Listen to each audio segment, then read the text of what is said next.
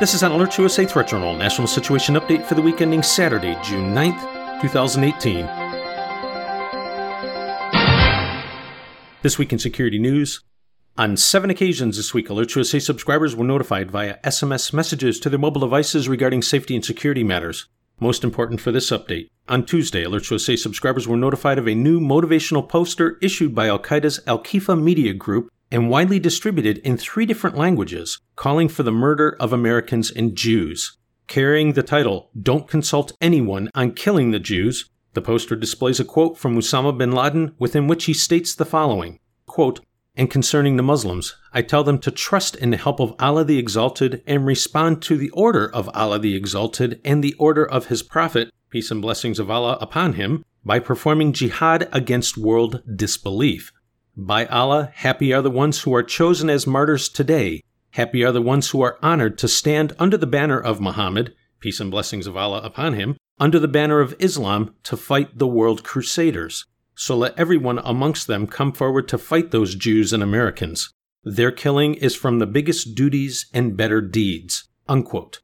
Next up, on Wednesday, Alert USA subscribers were notified of the release of a new 15 minute video by Al Qaeda leader Ayman al Zawahiri, successor to Osama bin Laden, within which he calls on followers to, quote, mobilize to every field of jihad in order to liberate Palestine and to transfer the battle to the homes of the greatest criminals who fight them, and moreover, extend them to include strikes on the greatest criminals in the entire world, including Washington, Moscow, Beijing, and Delhi.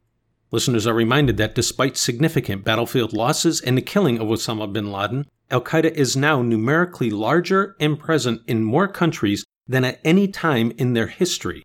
This includes nearly two dozen local franchises made up of approximately 40,000 men under arms spread across the Middle East, North and Central Africa, Indonesia, and South Asia and this does not include the smaller groups and individual members as well as supporters spread across North America, the European Union, and Australia.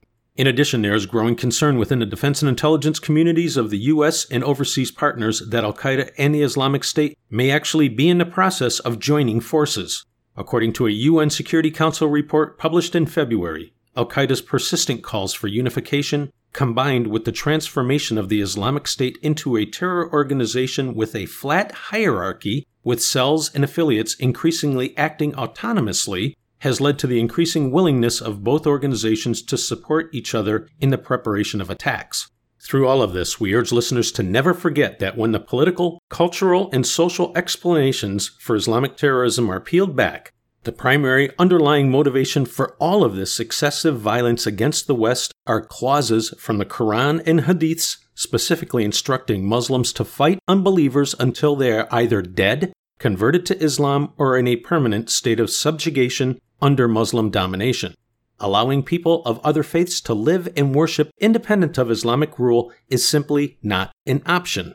You can find more on these and other stories in this week's issue of the Threat Journal newsletter. If you are not already a subscriber, visit threatjournal.com and sign up today.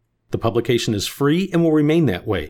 Alert USA continues to monitor the overall domestic and international threat environment and will immediately notify service subscribers via SMS messages of new alerts, warnings, and advisories, or any other factors which signal a change in the overall threat picture for American citizens as events warrant. In travel security news, in addition to a U.S. government issued worldwide caution, there are also dozens of additional alerts and warnings in effect for a host of countries around the world specifically identified as posing significant risks for U.S. citizens. As always, if you are planning travel abroad, even to such common destinations as the Caribbean, Mexico, or Europe, don't take your safety for granted. Alert USA strongly recommends checking out the U.S. State Department's travel website as well as that of the CDC for safety, security, and health considerations about your destination. We also recommend taking a few minutes to visit the equivalent websites of the Canadian, Australian, and British governments to see the travel guidance that those nations are providing to their citizens, as threats and assessments can and do vary. This has been an Alert USA Threat Journal National Situation Update for the week ending Saturday, June 9th, 2018.